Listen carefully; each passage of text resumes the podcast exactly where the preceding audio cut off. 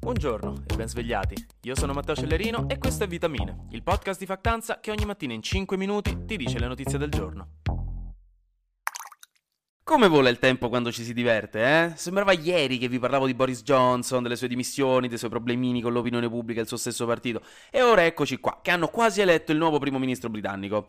La gara è a due. Sono state infatti settimane di intensa campagna elettorale per il partito di Tories, che è il partito conservatore da cui proviene Johnson e da cui proverrà il prossimo primo ministro. I due candidati sono Rishi Sunak, che è l'ex cancelliere dello scacchiere sotto Boris Johnson, e Liz Truss, che è l'attuale ministra degli esteri. In pratica, questo venerdì chiuderanno il televoto per la reginetta del ballo del Parlamento, che è il mio modo per dire che venerdì è la deadline per gli iscritti al partito dei Tories per inviare il loro voto per posta per decidere il prossimo leader del partito, che automaticamente diventerà anche primo ministro. Lunedì prossimo quindi sapremo il risultato. Martedì Boris si dimetterà, sono tutti step prefissati per tradizione, e poco dopo la regina Elisabetta nominerà il quindicesimo primo ministro della sua carriera. La favorita, lo dicono un po' tutti, è Liz Truss, molto probabilmente quindi sarà lei la prossima guida del governo. E comunque c'è una novità, una novità secolare. Per tradizione il re o la regina nominano il nuovo primo ministro a Buckingham Palace, che è la residenza ufficiale del sovrano, ed è dal periodo della regina Vittoria, il famoso periodo vittoriano della metà del 1800, che ogni singolo primo ministro, tranne uno, è stato nominato a Buckingham Palace. Pure la regina Elisabetta, in 70 anni suonati di regno, li ha nominati tutti lì. Stavolta però gli acciacchi hanno avuto la meglio. Per i suoi famosi problemi di mobilità, che in questi mesi hanno causato un po' di problemini logistici alla sovrana, alla fine farà venire Boris, il futuro capo del governo, nella sua casetta scozzese di Balmoral. Comunque, regà, arrivarci così alla sua età, eh? Tra l'altro, ieri è stato l'anniversario della morte di Lady Diane, moglie del principe Carlo, madre di William e Harry, personaggio amatissimo un po' da tutti, morta in circostanze misteriose. Riposa in pace, Lady D.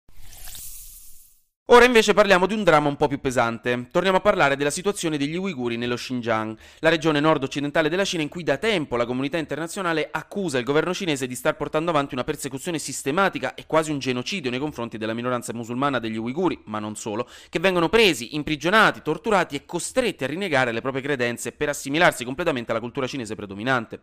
La Cina ha sempre negato ogni accusa, parla solo di centri di rieducazione per deradicalizzare i fanatici religiosi e ogni volta che qualcuno prova a metterci metterci bocca va un po' sulla difensiva, dice sempre questa cosa che fa un po' sorridere, che il mondo occidentale non deve intromettersi nei suoi affari interni. Amore mio, mo, mo va bene tutto, ma se stai davvero facendo quello che sembra, non ti puoi lamentare se veniamo a curiosare. Si fanno code in autostrada di chilometri perché la gente rallenta per vedere gli incidenti nell'altra carreggiata. Ti pare che ignoriamo una cosa gravissima come una violazione dei diritti umani?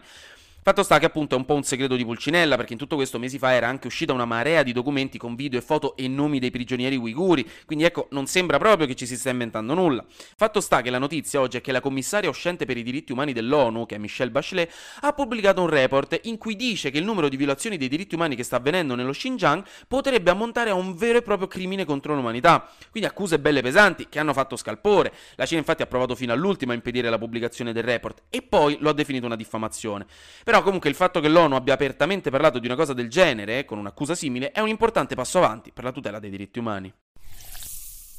Sul fronte guerra, oggi un sacco di belli argomenti, eh, proprio fatine e cuccioli di Labrador. La missione della IEA, che è l'Agenzia per l'Energia Atomica dell'ONU, è finalmente arrivata a Zaporizhia per controllare un po' la situazione di quella che è la centrale nucleare più grande d'Europa.